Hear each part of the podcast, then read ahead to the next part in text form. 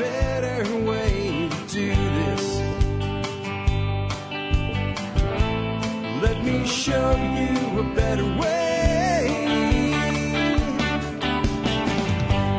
You don't have to be another face in the crowd. You don't have to live the way they tell you to. Hi folks, this is Jack Spirko with another edition of the Survival Podcast. As always, one man's view of the changing world, the changing times, and the things that we can all do to live a better life if times get tougher, even if they don't. Coming to you once again from Hot Springs Village, Arkansas, high atop the Highway 7 ridgeline from TSPN, the Survival Podcast Network headquarters. Today is September 30th. It is a Friday. This is episode 753 of the Survival Podcast. And since it's Friday, you know what that means. We're going to take your calls to 866-65-THINK. Again, 866-65-THINK. I'm going to tell you this. If you called more than a month ago and you haven't heard your call on the air yet, it might be time to recall. I can't get all the calls on the air anymore. It used to be if you emailed me, you had a good chance of getting on the air, and then it got to where, you know, you had maybe a 1 in 10 chance, and now it's probably 1 in 20. And if 20 people email me the same thing, you know it's going to be on the air when it's a hot issue. With the calls, it lasted a lot longer because there were less calls than emails. I'm probably getting not a tremendous amount of calls, 4 to 5 calls a day, but that's 20 a week, and I do about 10 a weekly show, so that's twice as many as I can cover. And I would say it's probably a little more than that on some periods. So just understand that if I haven't gotten your call on the air yet, I'm trying to do the best I can. And sometimes, you know, if the call has poor audio quality or there's background noise, I discard it as part of the screening process. So more than a month old, you may want to recall. All right. Before we take your calls, let's take care of our housekeeping. Let's take care of those sponsors, folks. They do a lot to help take care of you. Sponsor of the day, number one, KnifeKits.com. You know, if you want to learn to make your own knives, KnifeKits is the place to go. They're rock solid folks, man. I reached out to some of the sponsors and, hey, why don't you guys send me some stuff out to Salt Lake for the conference that I'm going to be at, the Self Reliance Expo. KnifeKits is sending me 2 kits, with associated handle material for the kits, and an instructional DVD. So I'll be giving away 2 packets of stuff from KnifeKits to people out in Salt Lake as door prizes to the whole expo. And that little packet would do everything you need to know to be able to make a fixed blade knife, because you've got the instructional video, you've got the kit, you've got the handle material, you need some basic hand tools, you can do that. And it can be that simple. Or if you're a master bladesmith, maybe you just want raw Damascus steel to make something really cool or something exotic, like hanging around my neck right now is a knife with mammoth tusk handle.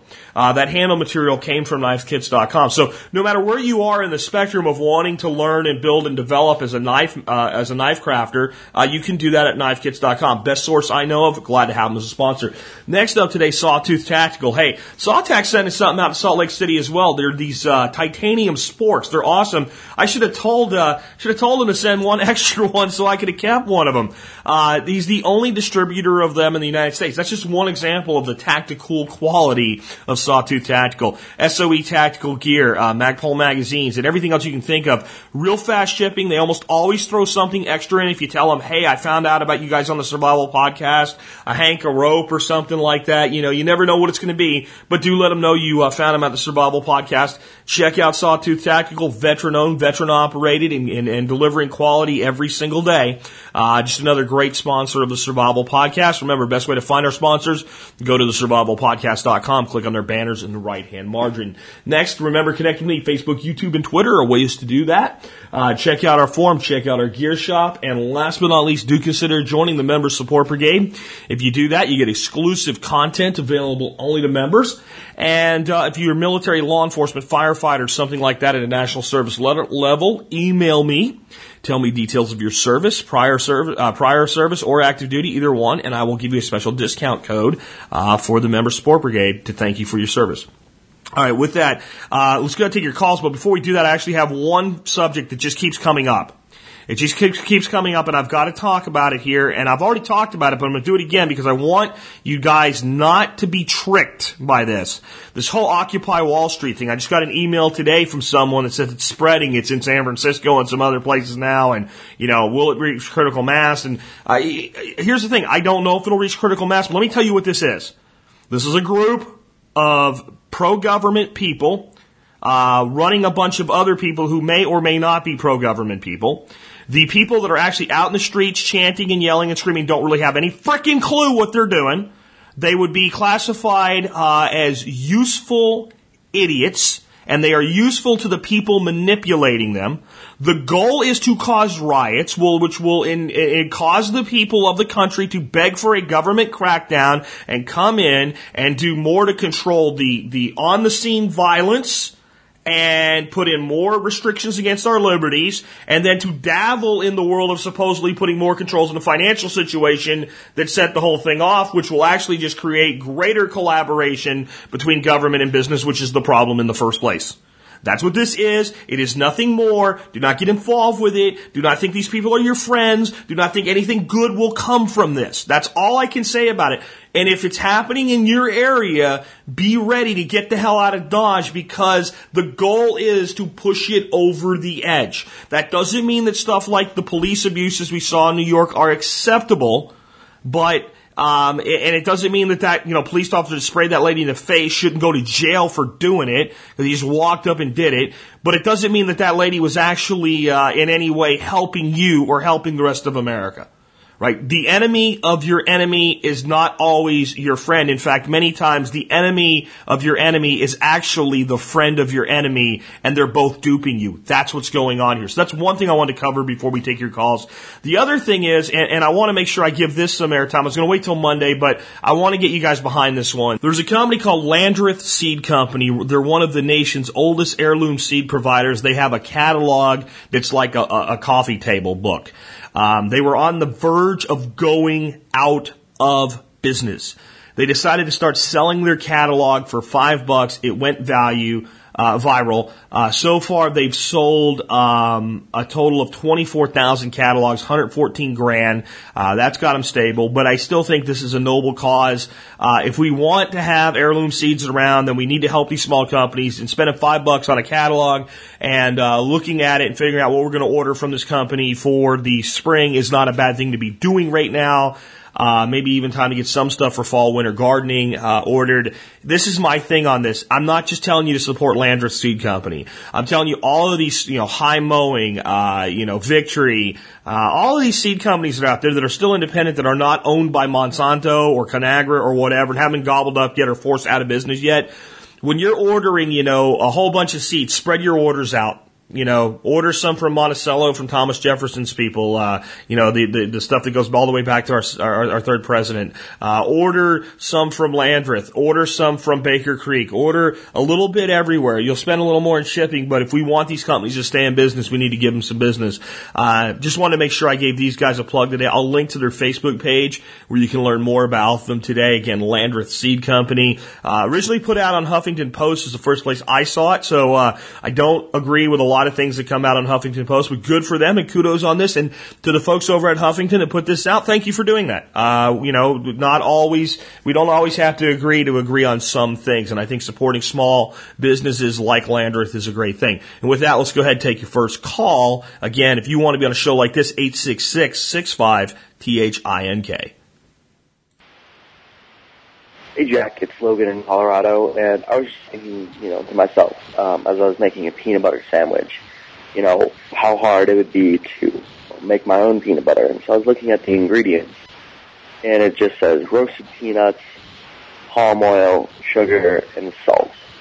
And so if you could grow peanuts, it seems like it wouldn't be that hard. I don't even know how you make peanut butter, but it wouldn't be that much, of a leap to make your own, and peanut butter's, as far as I see, a good survival prep. Stores well for a good long time, so just a thought. Thanks for the show. Have a good day. Oh, great observation. It's actually easier than that. If you want to make peanut butter and you have like a really good blender, I have a Vitamix, which is one of the kind of top end blenders. Basically, this is what you need to do. You take a whole bunch of peanuts and you stick them in there. You turn it on really fast until it makes peanut butter, and that's it. That's peanut butter. The sugar is there to make it sweeter and make it more addictive and more likely that you'll buy more of it. The salt is there as a flavor enhancement. A little bit of salt does help with peanut butter, but you don't need it. Definitely kind of lifts flavor. Right? That's why I like salt as part of your storage. The palm oil is there as a preservative. and it's not necessary. So the big caveat when you're making your own peanut butter is it has no preservatives in it. So the shelf life of Jif peanut butter or Peter Pan or store brand X or whatever is generally extremely long. When you make your own without using that palm oil or some other preservative in it, it generally has a very short shelf life. And there's a lot of oil in peanut butter. And part of what the processing they do to it and the commercial situation does is prevent the oil from separating. So if you make your own peanut butter, a lot of times the oil will separate, and it's a pretty simple fix. You mix it up and you put it back in. If you want to make crunchy peanut butter, how do you do that? You throw a whole bunch of peanuts in there, you mash them up until it's peanut butter, and then you throw it in there on low speed, you throw a couple handfuls of additional peanuts in there so it rolls around and cracks them up into smaller pieces but doesn't pulverize them, and then you have chunky peanut butter. That's how easy it is. You could do it with a mortar and pestle if you wanted to. It can be done by hand. You just have shelf life of almost nothing. So what's the solution? Well, peanuts in their raw or roasted form actually have pretty good shelf life. So we store the peanuts and we make the peanut butter as we need it, maybe a few days worth at a time. So good observation. There's the rest of the story, as Paul Harvey used to say. Let's take another call. Hey, Jack. I was just clicking through the channels and I ran across this show called Living for the Apocalypse. And within about 10 seconds or less, I was able to figure out that it's basically a prepper-minded show, and they interviewed 4 different groups of people to find out what they do about prepping. And unfortunately, they picked some extremely strange folks. Not all of them, but the majority of them were pretty odd and, not typical. They had like a transgendered couple. They had a guy who dresses his kids in like chemical suits every other day. They got a guy who, basically the story is that they make prepping look out to be like a crazy man's activity, and it's kind of disappointing. I guess it's nothing new, but how do you change that in the mainstream? How do you make it? What do we need to do to get shows that give it legitimacy and make it look like, don't make it look like it's a crazy person thing? Anyway, have a good day. Thanks for what you do. Bye. I'm actually growing weary of all these shows that they're putting out on preppers. I think that I know for a fact that the Nat Geo show, Doomsday Preppers, is designed to, in the words of the producer, show the Mac Daddy of preppers, and that he believes flat out to my face that if we show people what prepping's really all about, no one will watch. That if we just make it about the people that have basic preparedness and what you can do and how you can do it in your own home, nobody will watch. All this apocalyptic shit, doomsday prepper, that, all of it, I'm sick of it. I'm absolutely sick of it. I've been approached by 3 different networks now to do shows like this and be part of them, and I've basically told them all the same thing, some nicely and some not so nicely, and the answer has been go screw. And this is why. These people are not going to help what we're trying to do. They are this crap about, well, at least they're raising awareness. No, they're not. No, they're not. These are like, they're putting shows on TV that are akin to, let's say, people that go to the zoo to watch monkeys throw crap at each other. It's pure shock value entertainment. Look at the little kid in the gas mask. Look at the guy in the bomb shelter, whatever. Even where those things actually fit into preparedness, they're angling it so that this is what preppers are. So that when you talk to your friend, this is why this sucks. Right? When you start talking to your neighbor and doing what I say about building community and say, we're worried about a little bit of emergency preparedness, making sure that we're prepared if there's a food shortage, or all of a sudden you're the freaking creep putting your kids in a mop suit and you don't even know how to put it on right. Okay? That's where this stuff is going. They're going to make it more and more. And I told this guy, again, this is a Nat Geo producer, I told this guy to his face, what you're doing has 1 or 2 seasons maximum in it. And what he told me was, that's all I need. I told him I'm building a legacy. He said, well, if you work with me, I can put you in front of 2 million people. And he belittled my 25,000. That's a God's honest truth. Here's how I feel about that. Here's how I frickin' feel about that. My 25,000 will do more than your 2 million. I am tired of these shows. Until someone does one right, I don't even want to talk about them anymore. That's how I feel. You want people to actually learn from it. I've pitched these guys a few ideas, but none of them are interested in ideas. They already have the show approved. They want to follow the formula. They're all copying each other. It's all crap. It's all absolute, fictitious crap. None of it's real. None of it's true. It's all angled to look like idiocy. It's designed to make us look bad. And what I've told them all is I can't do anything or be associated with anybody that will portray the people that listen to my show and are in my community in anything less than a 100% positive light. And there are some other networks that are trying to do some things. Discovery has something that they're working on that I think is a little better, but it's still got the apocalypse name in it, right? As long as they're doing that ass clown crap, I can't help them. And I think that the best thing we can do is figure out how we as a community, maybe we do something together on YouTube. Maybe next year I make a little tour across the United States and we show what real prepping's all about, and we do it in a documentarian status. And maybe when we get a few million views or more to something like that, maybe these people will figure out that people want to know what they can do. And when you're showing somebody putting in a $250,000 bomb shelter, that's something that 99.9% of the people in America can't do to be ready for the crap that is coming. So that's my thoughts on that. Sorry to go on a rant, but you know what? I'm just tired of it. And the fact that it just goes right back to my show I did on consumerism versus common sense. No original ideas, networks, right? Anybody that's in the networks out there that's trying to figure out how to get me on my show, get a freaking original idea. Quit copying your neighbor. Come up with something that shows us positively. I'll work with you. Till then, screw off. Hey, Jack, Rational Husker from the forum. Just left a message, but it went long, so let me try to be more concise. Calling with a property question. My wife and I are trying to sell our home. It's been on the market several months, but we've had very little traffic through the home. Talked to other people with homes on the market in the area. They're experiencing the same thing. So our area locally is just really slow. We're surprised by that. We're in the Midwest. Things seem relatively quite good here economically. But anyway, we're having trouble moving it. So at what point does it make sense? Because we don't have to sell. We're just selling because we feel it makes sense economically, and we want to do a bunch of long-term prepping, but we don't want to be in this house forever, and we know that. So we're trying to get out.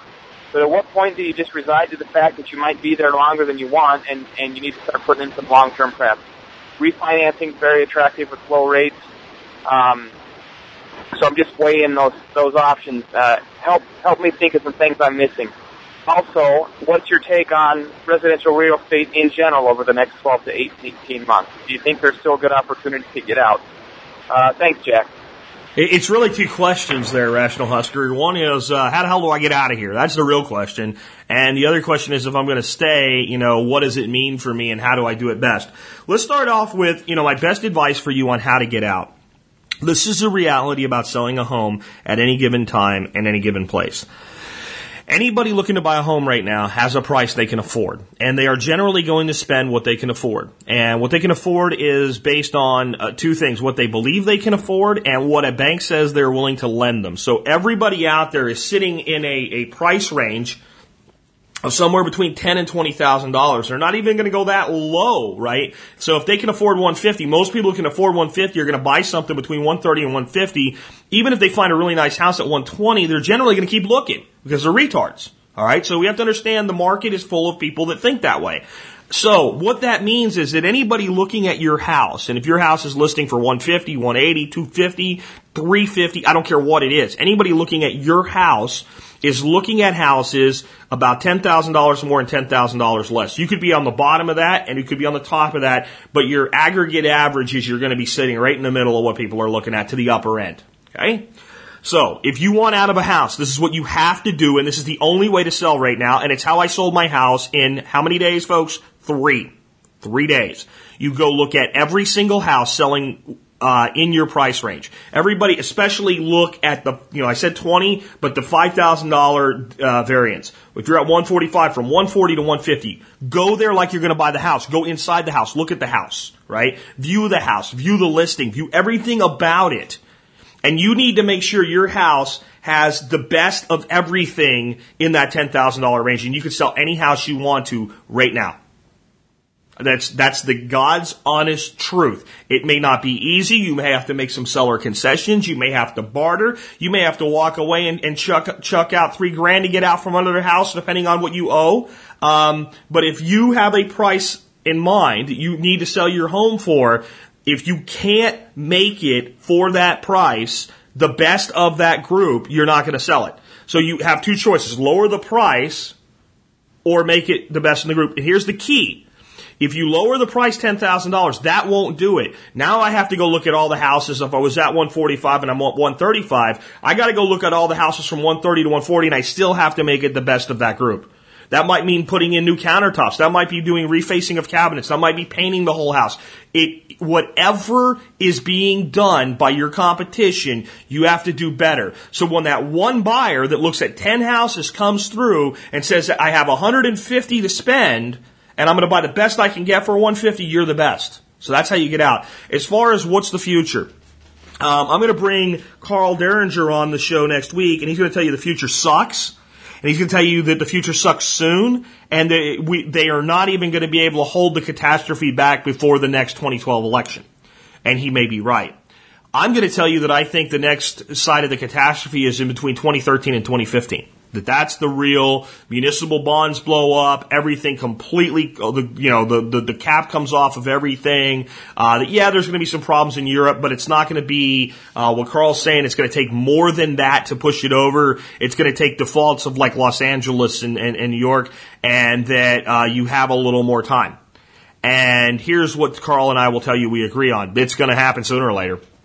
It's either his time frame in early 2012, my time frame 2013, 2014, or we're both wrong and it's 2018. But it's going to happen because it has to, because no one has the political will to fix it right now.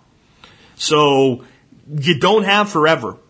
If you're sitting on residential property you do not like, it won't get, I'll put it to you this way, I don't know how long before it gets a lot worse, but I can tell you it's a very, very, very long time before it gets any better.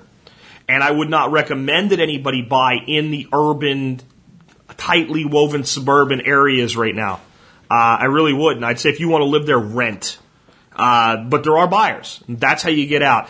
If you decide to stay, then you do the best you can with what you have, and you start planning for the long term. You start building equity. You definitely refinance. You'll hear from somebody that did that, and it's going to do that again at the end of the show today. And you start actually trying to pay down the mortgage. Many people in the financial industry that believe what I believe would tell you the exact opposite. Freaking refinance for as cheap as possible. If you can't get rid of it, pay the minimum payment and screw it. If you ever have to, walk away. No matter how bad it gets, the banks aren't going to forget you owe the money. And if you have equity in your home, at least you still have a window to get out as things begin to fall. Remember that the sheep are dumb. That's why they're sheep. And that as long as one person on Fox News or CNN tells them that there's a recovery coming, they're going to keep behaving like it's going to happen, even as it's all the way slowly sliding down. Realize that I do not think that this is a depression that will come on us like a thief in the night, where it's really good today and really bad in the next day. There will be a point where people accept that that's what happened, but this is a very slow downward spiraling slide, a skid. The market's in a sideways skid. Unemployment's in a sideways skid. Everything's moving sideways, but that means we're moving down slowly. There's no such thing as sideways in business or life. It's either up or down. And when it looks like sideways, it's down, because everything's growing around you while you go sideways. So if you think about it, this is the economy right now. This is the state we're in. If you got a tree in the forest and it's not growing, right, and you say, well, but it's not getting any shorter either, but if it's just stunted at 4 feet and all the other trees in the forest are 4 feet, if the other trees in the forest are growing, then it's shrinking in relation to the whole. That's the economy. When the economy moves sideways and populations are increasing and inflation is occurring and things like that, the economy is collapsing as the rest of the expense and size of the world expands around it. Sorry, I can't give you a better picture on that. So if you want out, I would work my ass to get out within the next year, honestly, in case Carl's right. And I would do exactly what I told you to do there. Let's take another one. Hey, Jack, it's Ray from Kentucky again. I had a quick question about pruning pepper plants. I heard you on several occasions say that you can winter over your pepper plants, and but that's best to prune them first. I was wondering how to how to go about that, what all I need to take off, what I need to leave. Thanks for all that you do and your work with the show. Thanks. Bye. Best procedure is to prune them down to about 50% of their total volume. Bring them into a place where they're going to have a temperature that's at least 60 degrees. 50s at night is okay. No cooler than that. Quite a bit of sunshine. And sunny window will usually work for that. Once the plant's established, continue to water them through the winter. If they're in containers that are easily moved, which is what you should do for something like this, when you have those great warm winter days where it goes up to like in the 70s, you know, Indian summer and what have you, any day where it's over 60 degrees and the sun's out, pick up the pots, put them out on the deck or the porch, put them in the sun. Make sure you don't forget them and bring them in before the cooler weather of the evening comes in. You may even get some fruiting by your peppers in your home, and don't be surprised if due to higher concentrations of ethylene in your home than outside, they actually turn color faster. So you may see some of your peppers go from green to red quicker than they do out in the sun. But that's it. There's not a lot to it.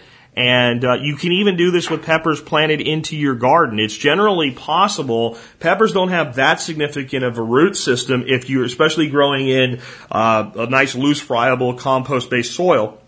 You can take a couple of your pepper plants every year, give them the old prune job, dig well around them and dig them up out of the bed, stick them in a pot, bring them in the house. The advantage is next spring, once the danger of frost is past, instead of putting out these little puny pepper plants, you might be putting out some of those to expand your production through the year, but you can put out 3 or 4 really big, robust ones that go into their second year. Peppers in their native habitat are a perennial bush, not an annual plant.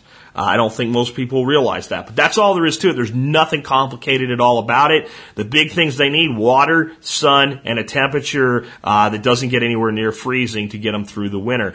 If they get down into the 40s once in a while, it will be okay, but it's not best when you're trying to pull them through that winter. The reason for the pruning, okay, is it reduces the root requirement. When you prune a tree or a bush or a shrub or anything, it self-prunes its root system.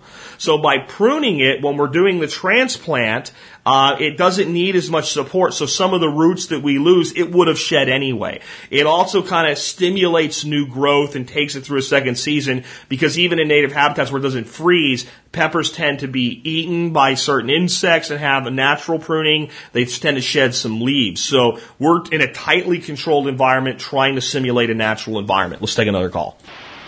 Hi, Jack. This is Johnny from Raleigh, North Carolina. I'm a chemist, and I had a comment on Stephen Harris's, or rather a question, or maybe he could clarify.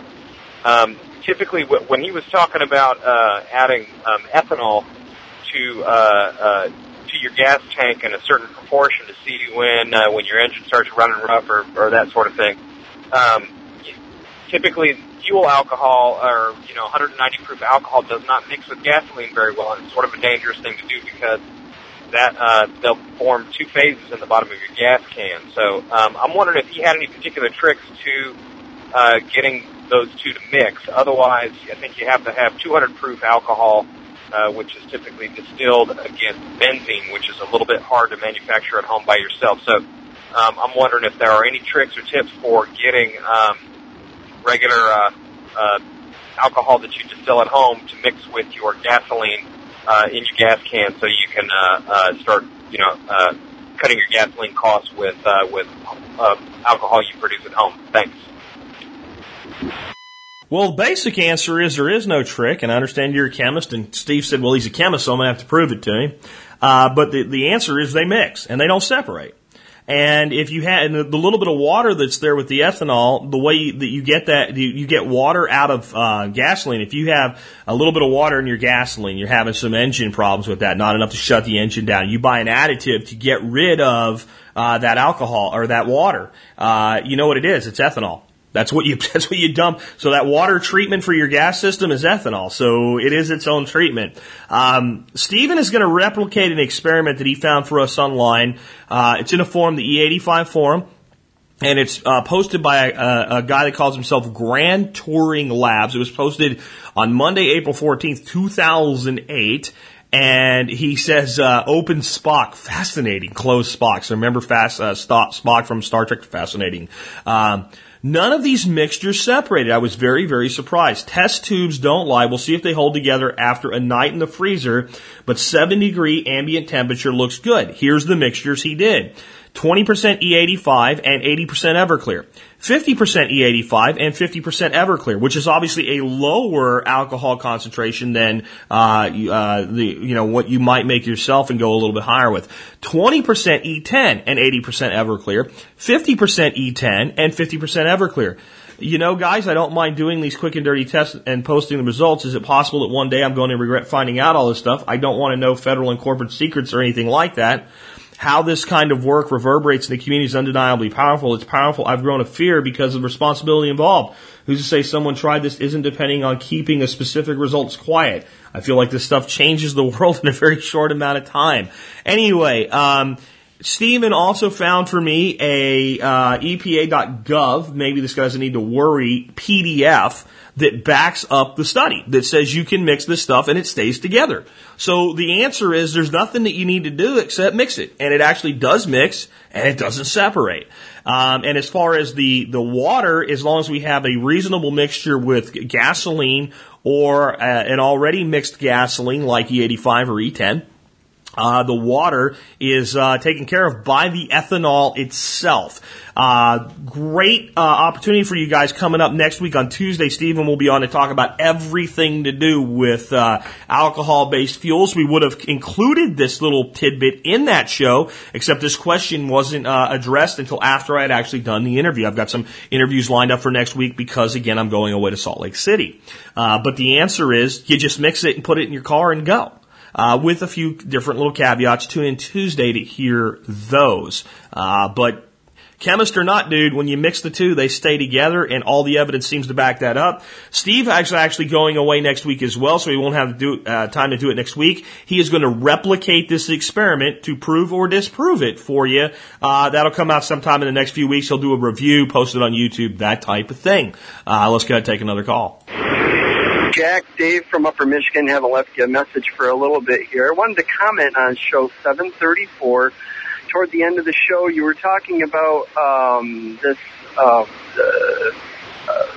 public meeting where there were some camera people that were shut down, and I guess maybe a different perspective that I have. And believe me, I feel of one accord with you on so many levels, and freedom is one of them.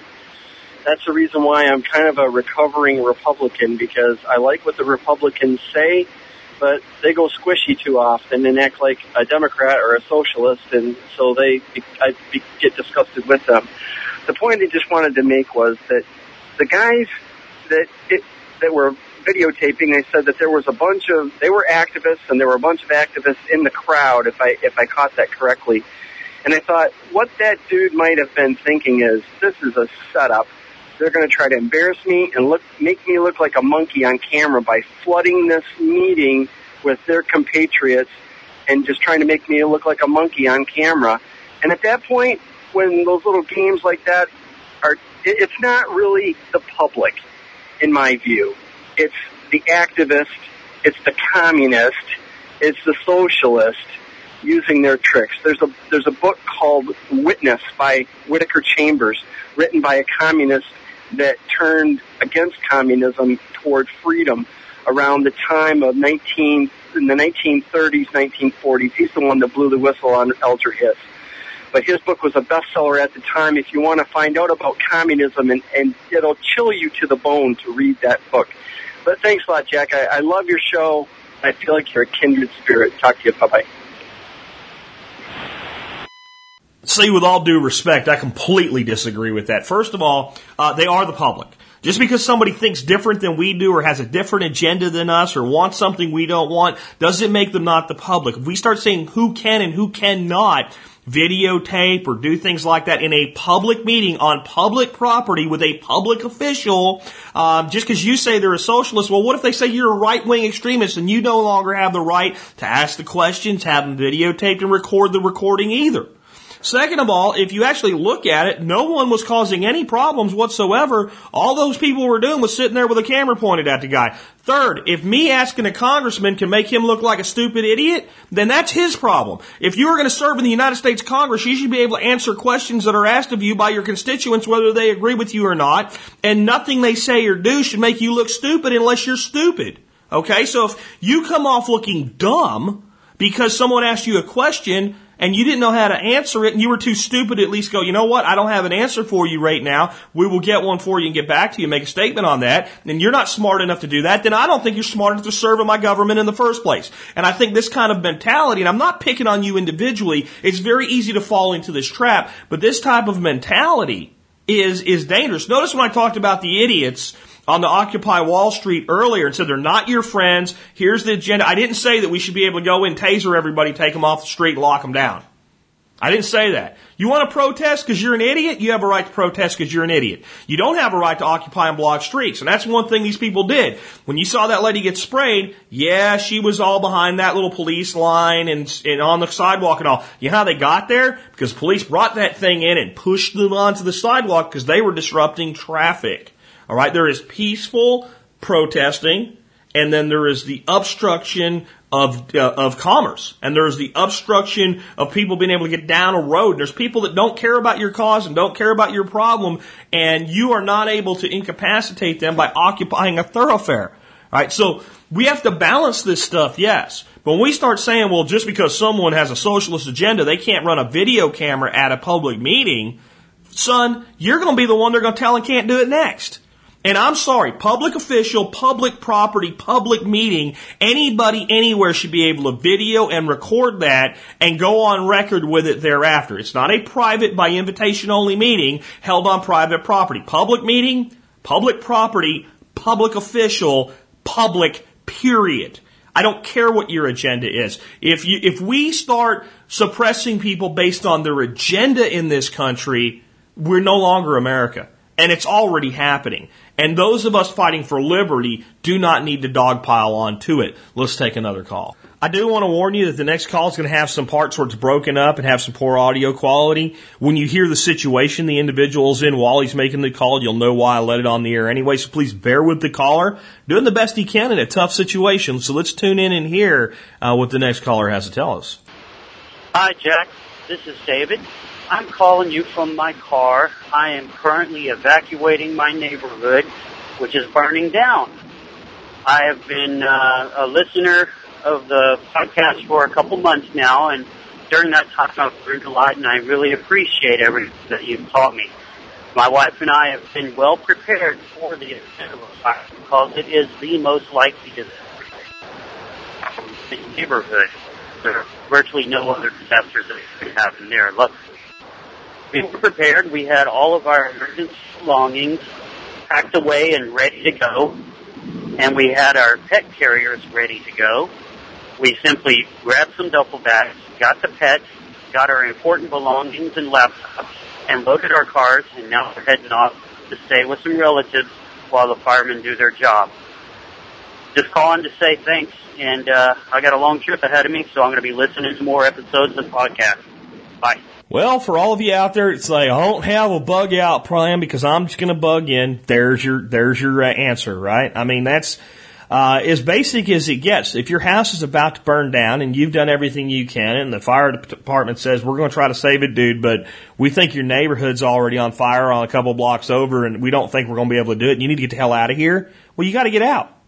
And hopefully you have a plan, you're ready to go, and you're not leaving behind the animals that you love or things that are important to you and your family that you want to save, and you're not trying to do this at the last minute, and you have a plan. And I wish the whole call would have came in because I think we missed some important information. But, you know, basically what we have here is a family making a phone call to TSP's Think Line in the middle of an evacuation. And if you notice, nobody's sobbing or scared or anything. Calm, deliberate, with an intention, and with a plan. And it's a story that I'm going to tell every single time I meet somebody at an event or something to say, well, I don't have a bug out plan. I'm just going to bug in. Not when your house is about to burn down. Not when a tidal wave smashes your house to the ground. Not when a tornado rips the roof off of your house. Not when, you know, a fire burns down your house and all of your other neighbors' homes. And no, you're not going to fight the fire off with your garden hose. If the fire department can't do it with all the equipment they have, you're not going to do it with that little trickle that comes out of your garden hose. I think most people really do not understand the savagery of a true firestorm. They don't get it. They don't understand, because if you have a campfire, you throw a little water on it, it goes away. They do not get the scale, the temperatures, the driving forces that do this stuff. And based on the area code, I'm going to say this guy was somewhere around the Bastrop area down there in South Texas. And based on when the call came in, that was probably the fires that he was fleeing. But let's face it, folks, it happened in quite a few different places this year. Please be prepared. Please put that documentation plan together that I talk about. Please have a place that you're going to go. Please have more than one place you would go. And please have plans for each place, more than one route, and how you would get there. And please have the basic things you're going to need to take with you ready to go at all times. And please make allowances for things like family pets, because you will not imagine how much comfort throwing his arms around a Labrador retriever while Johnny's leaving his house and it might burn down, how much comfort that is to your kids. And no one wants to leave a member of the family behind. And to me, when we take animals into our homes and make them, quote, pets, unquote, we make them part of the family. So great information there. I hope for you. I send you my thoughts and prayers, man, that your house survived. I'd love to hear from you if you've, back home or if you're still away. Email's the best way to do that, man. Let me know what happened. I really want to know. And for those of you that need to get important information to me quickly, public service announcement here at the end of this one. Do not use this phone line. Do not use 866-65-THINK and go, Jack, I really need to talk to you tomorrow. Email jack@thesurvivalpodcast.com. Thoughts and prayers go out to you and your family, sir, and thank you for, in that time of trial, taking the time to share with others. That says an awful lot about your character. I know you'll stand well in the future. Let's take another call. Hi, Steve from Minnesota here. Wondering about your opinion here with timberland and farmland becoming kind of the go-to for people that can afford it as far as investment, and all the government problems, and they're seemingly liking to sell off government and property and all that stuff to private interests and whatever. Do you foresee, in your opinion, all the way from cities all the way up to the federal government selling state parks, city parks, national forest land, all that stuff? Do you foresee that going on the market as the government scrambles to get money? Thanks for your opinion here on this one. Bye. Another one of those questions that seems like one question, but we're in two areas that we have to cover if we're going to answer it properly. The first thing is, you're right, there's a lot of money moving into farmland and timberland right now, especially big money. It's the hot thing. And you got to understand why. Rich people, and when I say rich people, I don't mean the people that Obama calls rich that makes $200,000 a year that he wants to raise taxes on. I mean rich people like mega rich, super multi-billionaire rich, millionaire, almost billionaire, junior billionaire type, $800 million net worth type people. They don't invest in good investments. They invest in the best investments for the coming climate. So the farmland, timberland investment is two different approaches to the coming climate. Approach one, preserve long-term wealth through a disaster of financial epic proportions. Answer, timberland. Why? It's a freaking tree. Unless it burns down in a fire, which I can insure against with an insurance policy, it's a tree. It grows and it grows and it grows. It gets bigger and bigger and bigger. And I don't care if the entire housing market falls apart. I don't care if the cities burn down to the ground. I don't care what happens. Eventually, there has to be a recovery, and then they'll need to build stuff. And since we're not building out of houses out of space-age polymers and won't be doing that anytime soon, you know what? Trees are where we're going to get the building materials, so that's the long-term wealth preservation strategy. Goal two, cash flow during the downturn. Okay? Interest rates, nothing. No way to make any money. Investing is a fool's errand. I put a little bit of money aside for trading. I give it to the trader guy that I hired because multi-billionaires don't do their own trading, and he does the best he can for me with that, but I cannot rely on it, so I need a way to preserve cash flow. Going into the real estate market right now, typical real estate, way to get my head cut off. Property values continue to drop. Whatever I buy for and rent for cash flow positive today will be different tomorrow as the values of property sell off. More landlords come in and compete with me on a cutthroat business, and rents go lower as the market falls. Okay? So that is a bad operational MO right now. I can't do that. That was a 90s MO. That was an early 2000s MO. Real estate for the coming crisis in that rental house mode, bad idea. So what do? We go to farmland because people got to eat. And I know that I can put some sharecrop style farmer on there. I can lease him the land, and that I can produce food over and over again. If I'm mega wealthy and I buy that piece of land, I have an agricultural exemption. It has a very low overhead as far as property taxes go. There is cash flow out of it. It doesn't matter that the underlying value falls, right? If the value of the land itself falls, as long as I'm using it for cash flow, I don't care. People are gonna have to eat. Farmland more valuable than ever, at least from a production capacity standpoint. That's why the rich are going there. So now we can address the rest of your question. So what value will there be in city parks and stuff like that? Very little. Unless we can look at water rights of water that's underneath them, oil and gas rights of oil and gas that are underneath them, or timber that's on top of them. So national parks, look at those as that would be the last thing to go. That would be the last thing a government would sell off. They would be more likely to lease rights to resources within them. It's the only way that they would be able to ever get it fly, and the greenies would probably blow themselves up on the Washington lawn if they did that. So that's the last thing. But would cities do things like sell off city parks and things like that? Yeah, but if the real estate market's crumbling, if the economy's crumbling, who do you sell it to? See, most of that stuff doesn't make good farmland or cropland. It's not big enough for that type of scale. What they're more likely to do is push property taxes up as high as they can get away with, go in and do as many seizures as they can ahead of the banks in foreclosure for failure to pay property taxes, try to flip these properties over to landlords and make a play at keeping the tax base stable by moving home ownership back to landlords versus property owners. But the big money doesn't want to be in that market, so you're looking at your people with a net worth of a couple $1,000,000 you're playing with there that are going to try to use this like a monopoly depression to acquire a bunch of land and ride at the other side.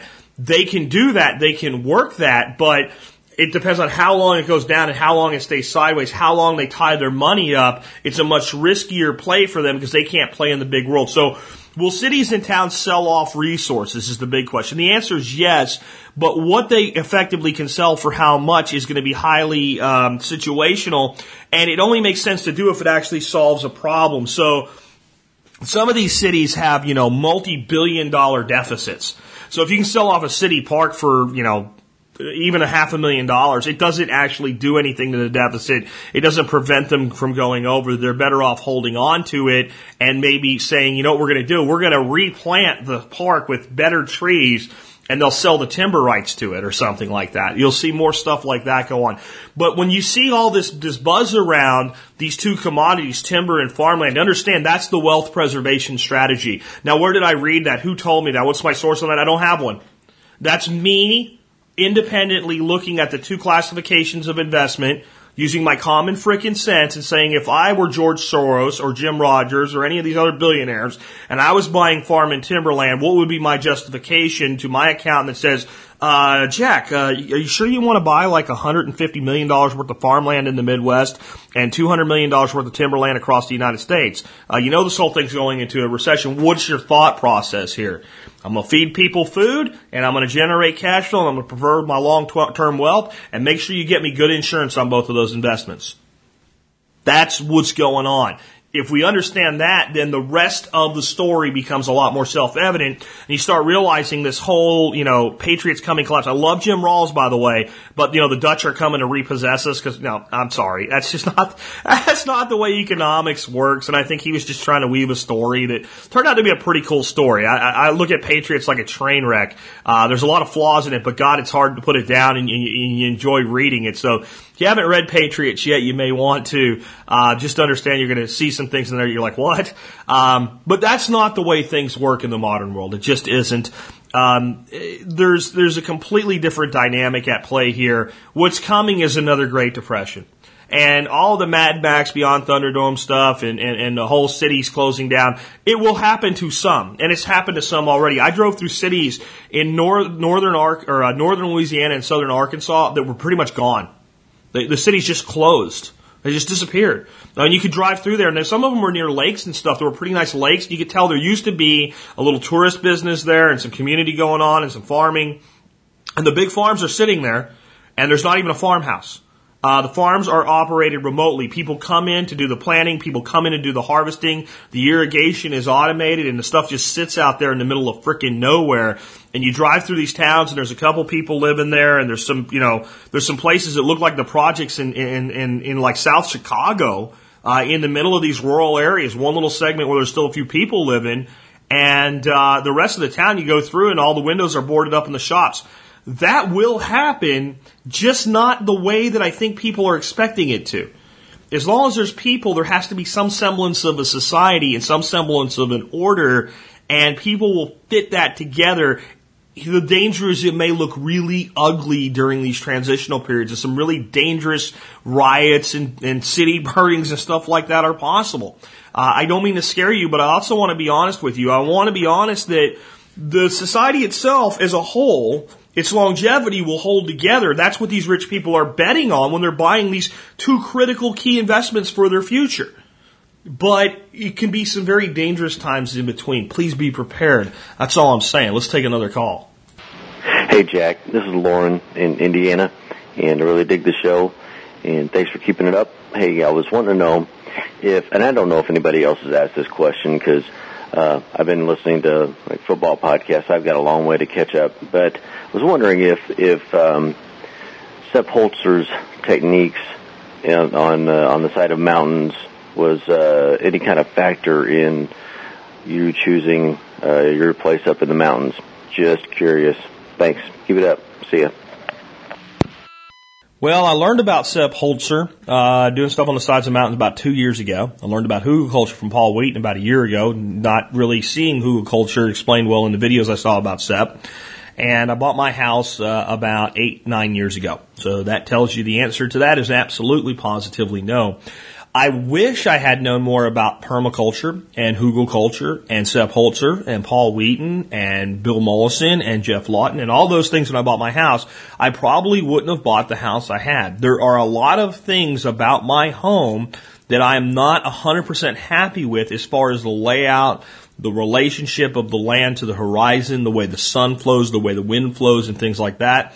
The land itself isn't that bad, but if I were there today and you said, Jack, there's no house yet, where are you going to build your house? The orientation of the house, the positioning of the house, and many things would be different than it is. So I am now using these models to get as close as I can using the resources that I have to what they are doing. But if I were to go out and evaluate property, which I'm actually going to do tomorrow on that little land thing I mentioned, I'm going to go up and take a look at it. The way I'm looking at lots today is 1,000% different than the way I looked at a lot 9 years ago. And I think that there's a huge case, if you're looking at buying land in the future, homesteading and things like that, to invest heavily in permaculture knowledge because you're going to make smarter buying decisions. So... Can I tell you that everything I do is always spot on 100% right? The answer is no. I screwed a lot of stuff up. I got a beautiful place. I'm very happy with it. I'm happy living there.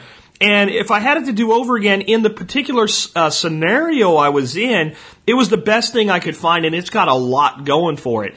with a longer, because remember, I had a niece and a nephew-in-law that I was basically putting in as tenants, and that made buying this property at the time a very optimal cash flow scenario for me to do. It made it a great time to invest. So I had a time limit. Had I had, let's say, 2 or 3 months to evaluate at a deeper level, like I've done shows about, I would have come up with probably a very different solution to my problem back then.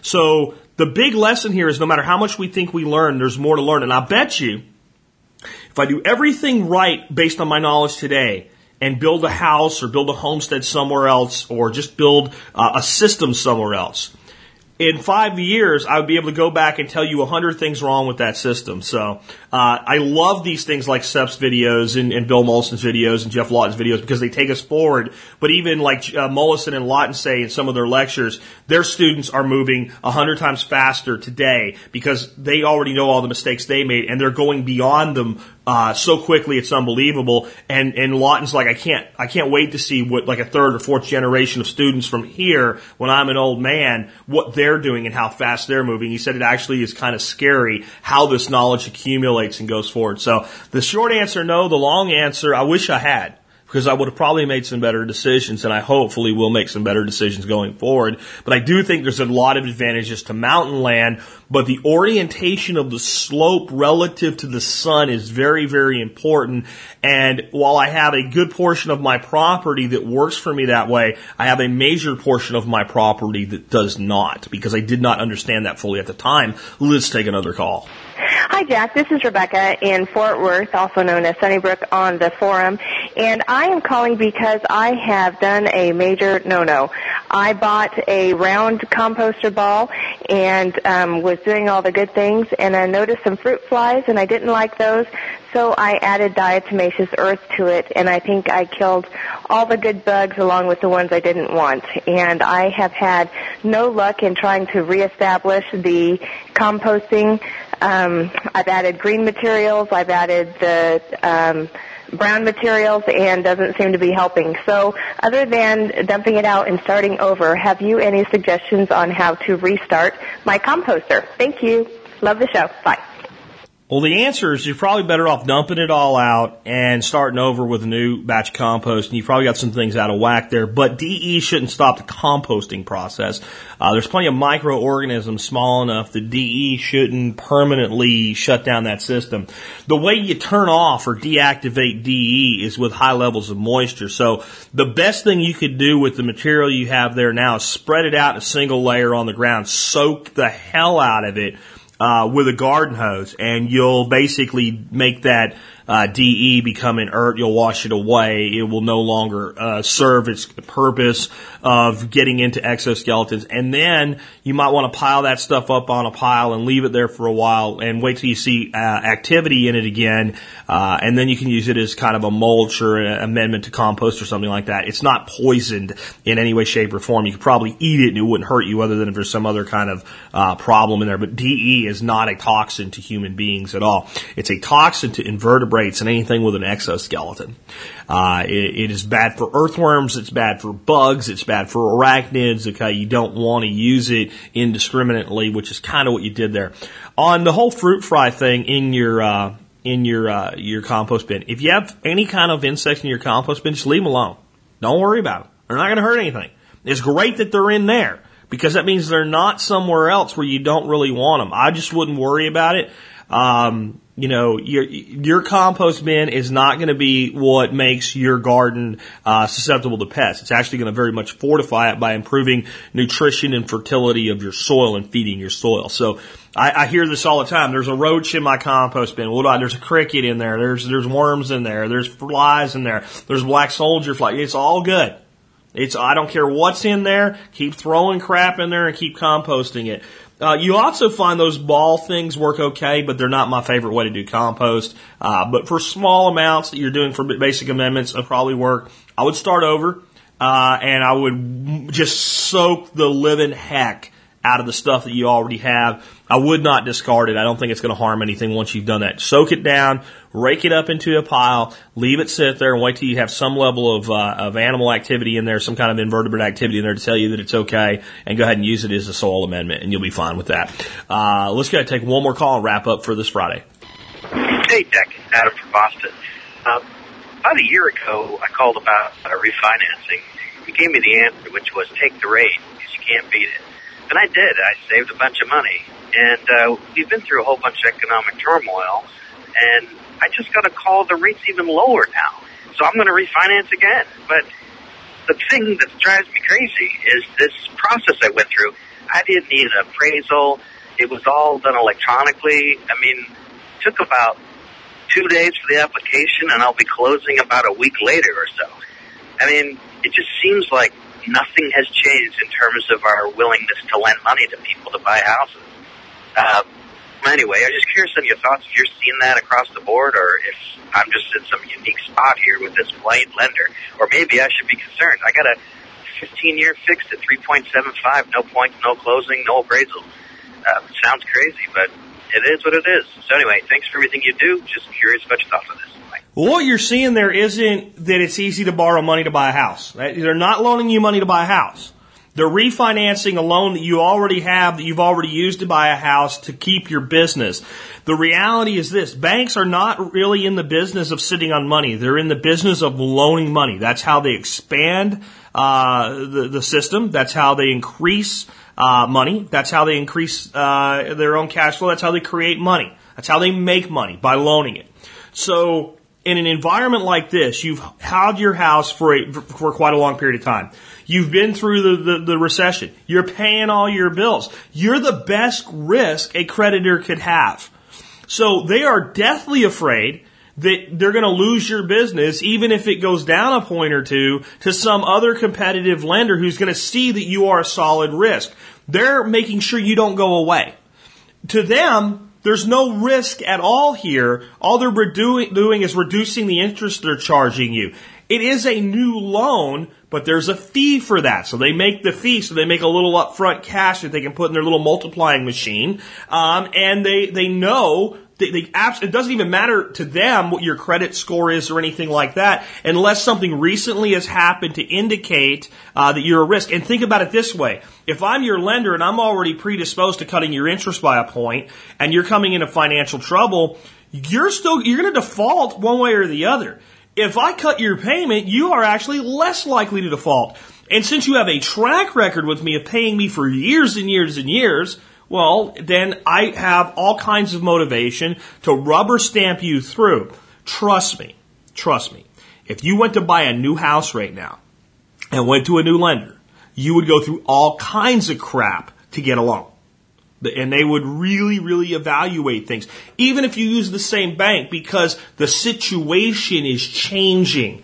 They know that you, living in that house where you are right now, and since you started the business relationship with them, have demonstrated the capability of making those payments on time month after month after month. They know that even though one of the worst financial crises we've seen in modern times has occurred, you've continued to make your payments. They're preserving your business. They're not giving you a new loan in reality.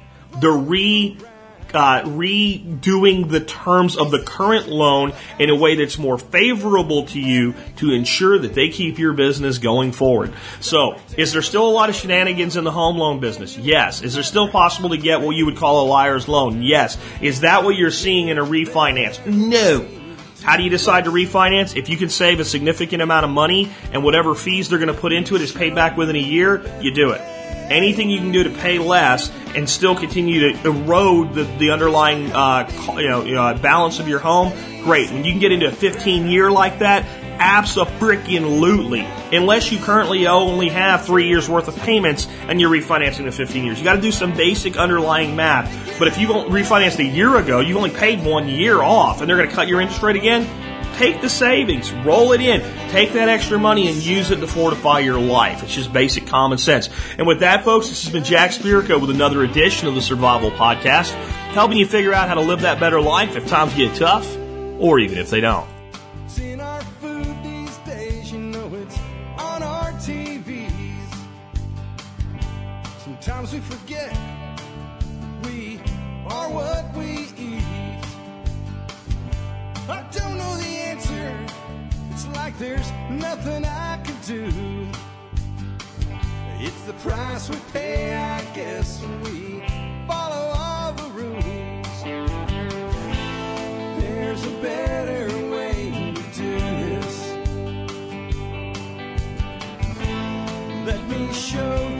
better way. You don't have to be another face in the crowd. You don't have to live the way they tell you to. Make your own way and the others will follow. Revolution is you.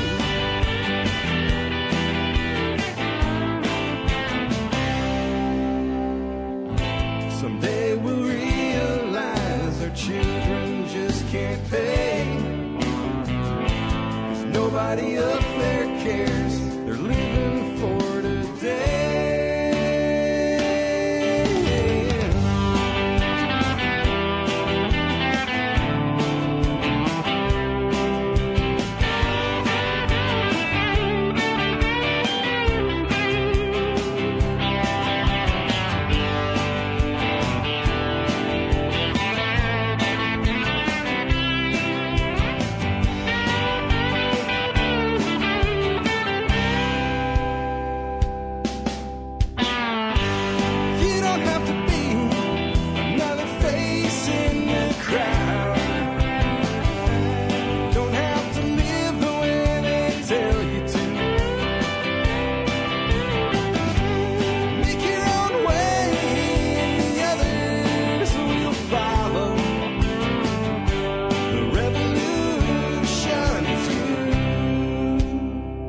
Revolution is you.